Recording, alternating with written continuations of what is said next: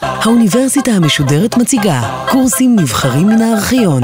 הדוקטור אברהם נון טננבוים, בקורס על שוטרים וגנבים, סוגיות בקרימינולוגיה.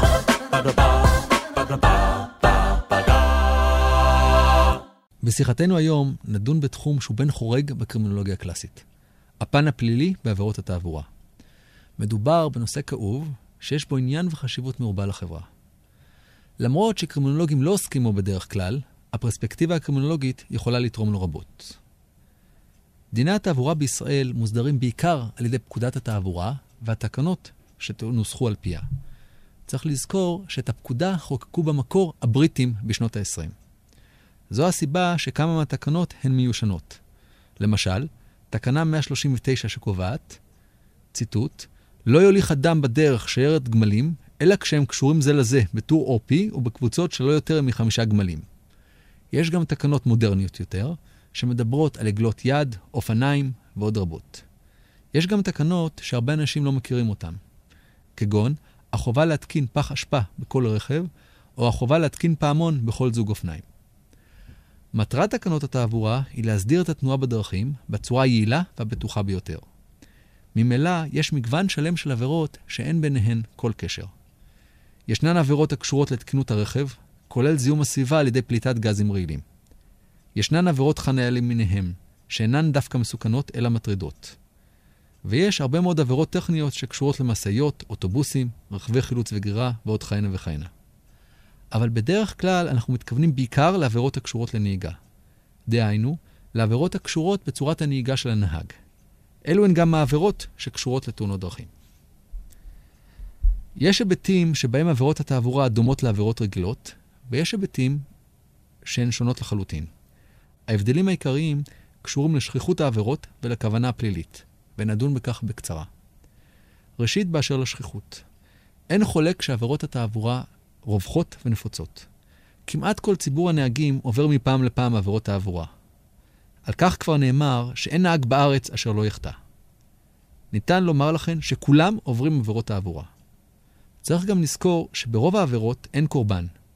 אם רכב נוסע מהר או חונה שלא כחוק, אין לכך תוצאות שמישהו יכול להצביע עליהן.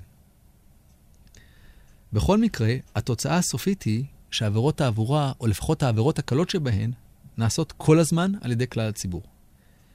אחד המחקרים העלה שרק עבירה אחת מכל עשרת אלפים עבירות תנועה מגיעה לטיפול המשטרה.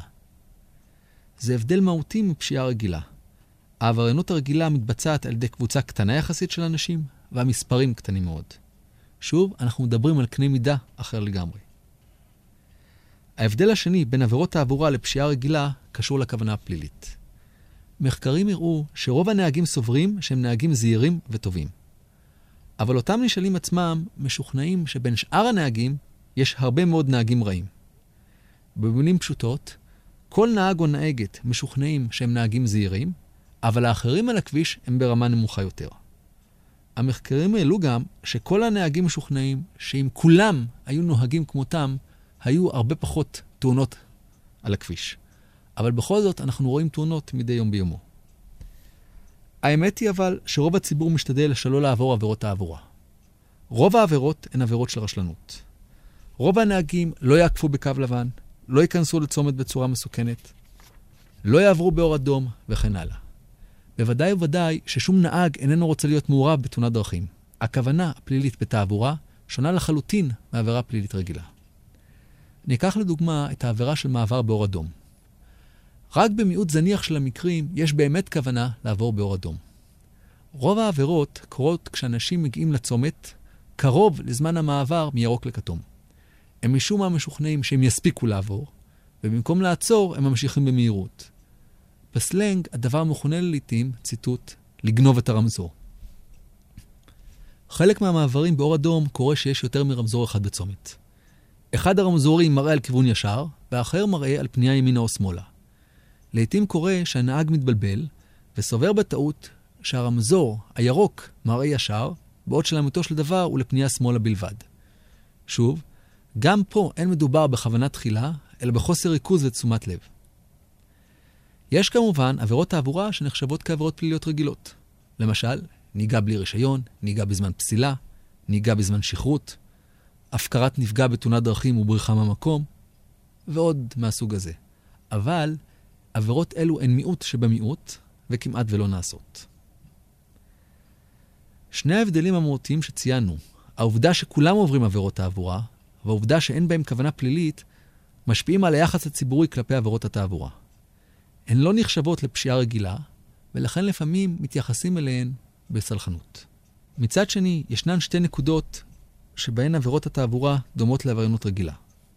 ראשית, מדובר בנזקי עתק לציבור. בשנת 2001 נהרגו כ-550 איש בתאונות דרכים. הנזקים המשולמים כנזקי גוף ורכוש עקב תאונות הדרכים הם עצומים. הערכות נעות בין 9 ל-13 מיליארד שקל לשנה. מבחינה זו, מדובר בתופעה שהציבור מוכן לעשות הרבה כדי למנוע אותה. הנקודה העיקרית היא שהתגובה הציבורית כלפי עבירות התעבורה היא בעיקרה במישור הפלילי. ההליך בבתי המשפט לתעבורה זהה כמעט לחלוטין להליך בב... הפלילי הרגיל. הסנקציות הן עונשיות. מדובר במגוון התנהגויות שהחברה מנסה לאכוף על היחיד. השאלה שאנחנו רוצים לשאול היא, מה יכולה הקרימינולוגיה, או הפרספקטיבה הקרימינולוגית, ללמד אותנו כשאנחנו דנים בעבירות תעבורה? אבל לפני זה, צריך לעמוד על קושי טכני להגיע לנתונים מוסכמים. אני אסביר. ניקח לדוגמה שאלה פשוטה. איך משווים בין שתי ארצות בשביל לדעת היכן יש יותר תאונות דרכים? האם בישראל יש יותר או פחות תאונות דרכים מאשר ביפן או בארצות הברית? הדרך הפשוטה היא להתייחס למספר הנומינלי. בישראל נהרגים בין 500 ל-600 איש כל שנה בתאונות דרכים. אבל השאלה היא איך אתה משווה את ישראל, שיש בה רק 6 מיליון אנשים, לארצות הברית, שבה יש קרוב ל-300 מיליון אנשים. אחת הדרכים היא להשוות את מספר ההרוגים השנתי לכל 100 אלף איש. דהיינו, מהו מספר ההרוגים בתאונת דרכים לכל 100 אלף איש במדינה. אבל גם זה לא מהווה אינדיקציה. למה? כי יש מדינות באפריקה שכמעט ואין בהן מכוניות, ויש מדינות כמו ארצות הברית ומדינות אירופה שבהן יש הרבה מאוד מכוניות. אולי אנחנו צריכים להשוות את מספר התאונות למספר המכוניות. אבל גם ההשוואה הזו איננה מדויקת. ישנן מדינות כמו קנדה או אוסטרליה, שבהן יש מיליוני קילומטר של כבישים, וישנן מדינות כמו סינגפור, שכל כולה עיר אחת גדולה. יש כאלה שטוענים שאנחנו צריכים לחשב את מספר התאונות יחסית למספר הקילומטרים של כביש. דרך אחרת תטען שלא משנה כמה קילומטרים כבישים יש לנו, השאלה היא כמה נוסעים בפועל בכבישים הללו. נעשה ניסיון לחשב את כמות הנסיעות במדד שנקרא נסועה, ואחרי זה לנסות להשוות את מספר התאונות לכל מיליון קילומטר של נסועה. כל השיטות נתקלו בבעיות טכניות קשות. עובדה היא שאיננו יכולים אפילו לדעת היכן יש יותר תאונות דרכים. אפילו על השאלה הפשוטה הזו אין תשובה ברורה. אגב, בכל המדדים הללו של כמות תאונות הדרכים, ישראל מופיעה אי שם באמצע. אנחנו לא הגרועים ביותר, וגם לא הכי טובים. וכמובן, ניתן לפרש זאת תמיד במספר הדרכים. ניתן דוגמה אחת. מספר התאונות שנגרמות עקב שתיית האלכוהול בישראל הוא נמוך מאוד, יחסית לאירופה, ארצות הברית ובוודאי לארצות סקנדינביה. אפשר לראות את זה בחיוב. בעיית הנהיגה בשכרות בישראל היא שולית. מאידך גיסא, מצבנו הכללי בכלל התאונות איננו שונה מאשר מדינות אחרות. זה אומר שהנהיגה הרגילה בישראל יותר גרועה מאשר בארצות אירופה האחרות. אבל דווקא הקרימינולוגיה יכולה לעזור לנו כאן.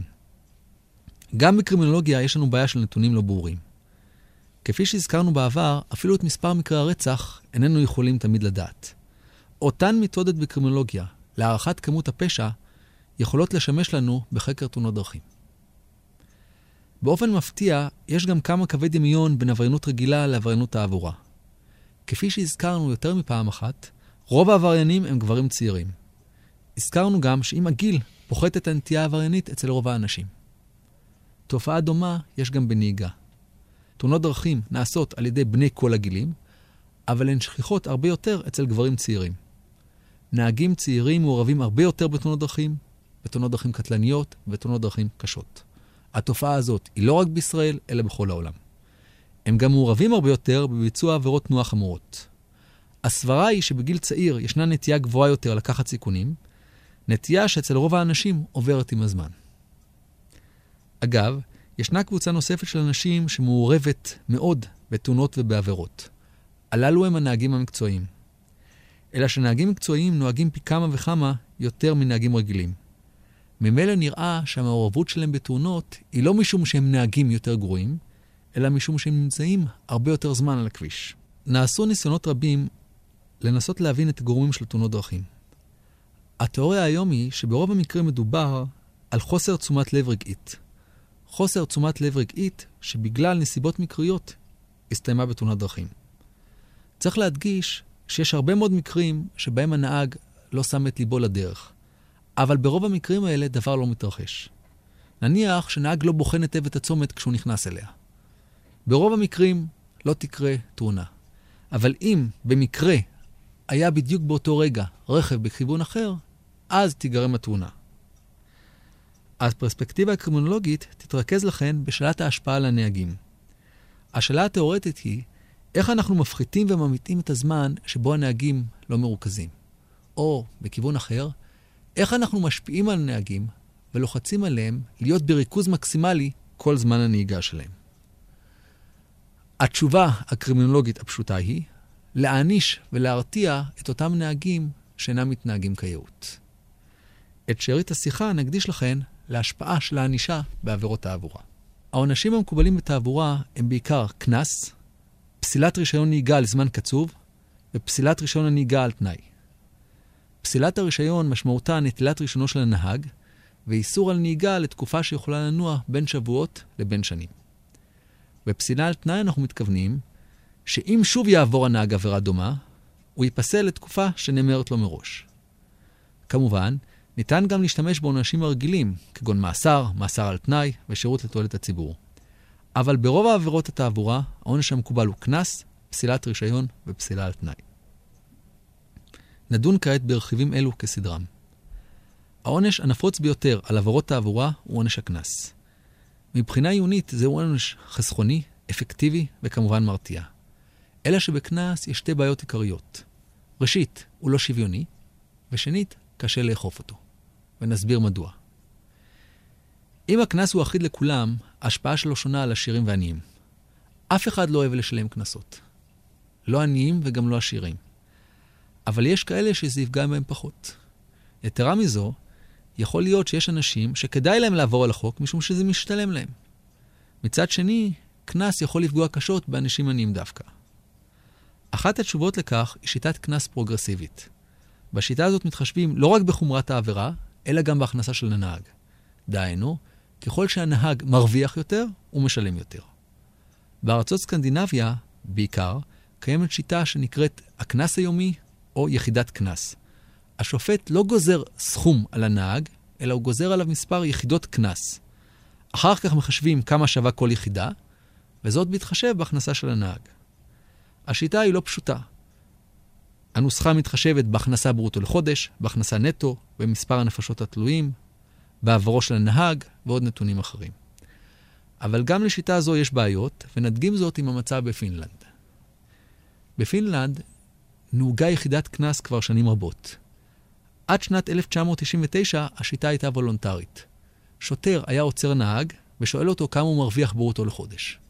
הנהג היה אומר לשוטר, ואז השוטר היה מוציא טבלה ורושם לנהג את הסכום שהוא היה צריך לשלם. השוטרים התלוננו מאוד על השיטה, בטענה שהיא הופכת את כל אזרחי פינלנד לשקרנים. בשנת 1999 משטרת פינלנד התחילה להנהיג טכנולוגיה חדשנית. בפינלנד, בניגוד לישראל, רשומות מס הכנסה פתוחות לכולם, כי זה נחשב לידע שכל הציבור רשאי לדעת אותו. השוטר, באמצעות הטלפון הנייד, היה מתקשר למרכז של מס הכנסה, ובכמה הקשות הוא היה מקבל את ההכנסה של הנהג, משתמש בטבלאות שביד שלו, ובו במקום נותן לנהג דוח על הסכום שהוא צריך לשלם. הבעיה הייתה שפתאום התחילו להגיע לסכומי עתק. אחד מאנשי פינלנד קיבל באוקטובר 2001 דוח על מהירות בסך 71 אלף דולר. אותו נהג עצמו עבר עבירת תעבורה אחר כך, וקיבל 44 אלף דולר על עבירת תעבורה. השיא אבל התקבל על ידי אחד מסגני המנהל של חברת נוקיה. אותו אחד נסע במהירות של 46 מייל במקום שהיה מותר רק 30 מייל. בתרגום לעברית הוא נסע 72 קמ"ש במקום שמותר 50. לפי החישוב הוא קיבל קנס של קרוב ל-103 אלף דולר. אנחנו חוזרים שוב על הסכום, למעלה מ-100 אלף דולר על נסיעה של 20 קילומטר מעל המותר. אגב, הוא פנה לבית המשפט והגיש ערעור. היה לו נימוק מקורי. חישבו לו את הקנס על סמך ההכנסה שלו בשנת 1999, שהייתה למעלה מחמישה מיליון דולר. אבל הוא טען שזאת הייתה שנה מקרית לחלוטין, בגלל שבדיוק באותה שנה הוא פדה אופציות שהגיעו לו. הוא רצה שיחשבו לו את הקנס על סמך ההכנסה בשנת 2000, שהייתה רק 600 אלף דולר. בית המשפט באמת קיבל את הערעור, והוריד את הקנס לסכום סמלי של 5,200 דולר. התחילו לטען טענות שבפינלנד, אם חס וחלילה אתה עשיר, אסור לך לגעת בהגה, כי הקנסות שתקבל הם מעבר לכל פרופורציה. נעשה אפילו ניסיון לשנות את החוק בפרלמנט, אבל הוא נדחה. מסתבר שרוב חברי הפרלמנט בפינלנד עדיין גורסים שהשיטה שבה הקנס צמוד לשכר היא צודקת יותר. אגב, גם בארצות סקנדינביה האחרות, כגון שוודיה ודנמרק, יש שיטה דומה. אבל שם יש סכומי מינימום ומקסימום. יש סכום גג מקסימלי לעבירות תנועה. בפינלנד, לעומת זאת, אין גג, ולכן אתה יכול לשלם סכום עתק. השיטה שהצגנו היא מעניינת, אבל קיימת בעיה חמורה יותר לגבי קנסות, והשאלה היא כיצד גובים אותם. קל מאוד להטיל קנסות על אנשים, אבל מה קורה אם האנשים פשוט לא משלמים? הבעיה היא לא רק בישראל, אלא בכלל מדינות העולם. מסתבר שזה לא קל לגבות סכומי כסף קטנים מהרבה אנשים. הסברה היא שלפחות 30% מהקנסות לא משולמים. בישראל נוספה לכך בעיה ייחודית. בגלל האינפלציה הגבוהה של שנות ה-80, הסתבר שאנשים לא שילמו קנסות. המטרה הייתה לשלם את הקנס באיחור, כי אז בגלל האינפלציה, חלק גדול מהקנס יאבד את ערכו. אז בעקבות כך תוקן החוק, והקנסות החלו לשאת ריבית גבוהה של כמעט 100%, פעמיים בשנה. מטרת הריבית הייתה להדביק את האינפלציה, אבל מה שקרה הוא שבשלב מסוים האינפלציה נבלמה, אבל הריבית הגבוהה המשיכה. מי שקיבל קנס קטן של מאות שקלים ולא שילם אותו, גילה פתאום אחרי מספר שנים שהוא צריך לשלם אלפי שקלים, ולא תמיד הוא יכל לשלם את זה. התוצאה הסופית הייתה שקנסות תעבורה הצטברו למאות אלפי אנשים, חלקם ביודעים וחלקם בלא יודעים. בסופו של דבר, נערך מבצע שבו בוטלו ריביות הפיגורים האסטרונומיות. המבצע הסתיים בחודש מאי 2002, ואכן כ-60% של בעלי החוב שילמו את הקנסות. אבל עדיין נותרו רבים שלא שילמו את החובות. שוב, הבעיה העיקרית של עונש הקנס בתעבורה היא אכיפתו. אם אין אכיפה משמעותית, שהיא גם אכיפה יקרה, עונש הקנס מאבד את כוח ההרתעה שלו. יש עונש ייחודי אחר לעבירות תעבורה, שהוא פסילת הרישיון. דהיינו, בית המשפט לוקח את רישיונו של הנהג או הנהגת לתקופה קצובה. התקופה יכולה לנוע משבועיים שלושה ועד לשנים רבות. אין ספק שזה עונש לא קל. אנשים רבים תלויים במכונית לפרנסתם, ואפילו פסילה קצרה פוגעת בהן קשות. כפי הנראה, זהו העונש המרתיע ביותר. מסתבר גם שרוב האנשים מכבדים את החוק וחוששים לנסוע בזמן פסילה. המחקרים גם הראו שמי שנוהג בזמן פסילה נזהר יותר מנהג רגיל, פשוט כי הוא חושש שמכונית משטרה תעצור אותו בטעות, על איזושהי עבירת תנועה מינורית.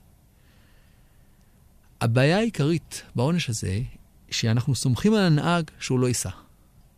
אבל קיים אחוז מסוים של נהגים שכן ייסע בזמן פסילה, ואז העונש הופך לפלסטר.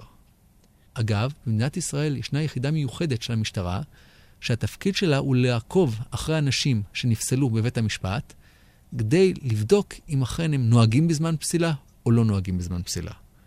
אבל ברור שכשמדובר על 80 אלף איש פסולים כל רגע ורגע, היחידה הזאת לא יכולה לעקוב אחרי כולם, אלא המדגם הוא מקרה לחלוטין. בגלל הבעיה של הקנס והפסילה, יש עונש אחר שהוא השבתת כלי הרכב. העונש לא קיים בישראל, אבל נעשה בו שימוש בארצות הברית. אדם שעובר עבירת תנועה חמורה, הרכב נלקח ממנו ומאוחסן במגרש חניה שמור. במדינות אחרות, הרכב מסונדל ליד ביתו של הנהג לאותה תקופה. הוצאות האחסון או החניה הן כמובן על הנהג. הרכב מושבת גם אם הנהג הוא לא בעל הרכב, ובלבד שהנהג נהג בו ברשות בעליו. אין חולק שהעונש הזה מרתיע. מספיק לחשוב על המקרה שבן משפחה לוקח את האוטו ונוסע במהירות מופרזת. הוא צריך אחר כך להסביר לכל בני המשפחה שחודש ימים הם לא יוכלו להשתמש באוטו בגלל עבירת המהירות שהוא עבר. הניסיון מלמד שהלחץ מסביב גורם לו לערער שנית בפעם הבאה. הבעיה בעונש הזה היא שצריך להיערך עליו מנהלתית. זה לא מספיק שהשוטר רושם דוח. צריך לדאוג למגרשי חנייה, העברת הרכב, שמירה עליו וכן הלאה. המחקר הראה שאם הבעיות הלוגיסטיות מטופלות כיאות, זה יכול להיות עונש יעיל ואפקטיבי. נסכם כעת מה שאנחנו יודעים על ענישה בתעבורה. רוב, ואולי רוב מוחלט של עברייני התעבורה הם אנשים הגיוניים והגונים. כל אמצעי הענישה לגביהם הם מרתיעים. הבעיה היא רק לדאוג שהם ייושמו. דהיינו, לוודא שאנשים ישלמו את הקנס, שאנשים לא ינהגו בזמן פסילה, שכלי רכב שהושבתו לא ימשיכו לנסוע וכן הלאה. לפחות התיאוריה הקרימינולוגית מלמדת שאם העונשים הללו יקוימו, אז הענישה בתעבורה יכולה להיות יעילה ואפילו יעילה מאוד.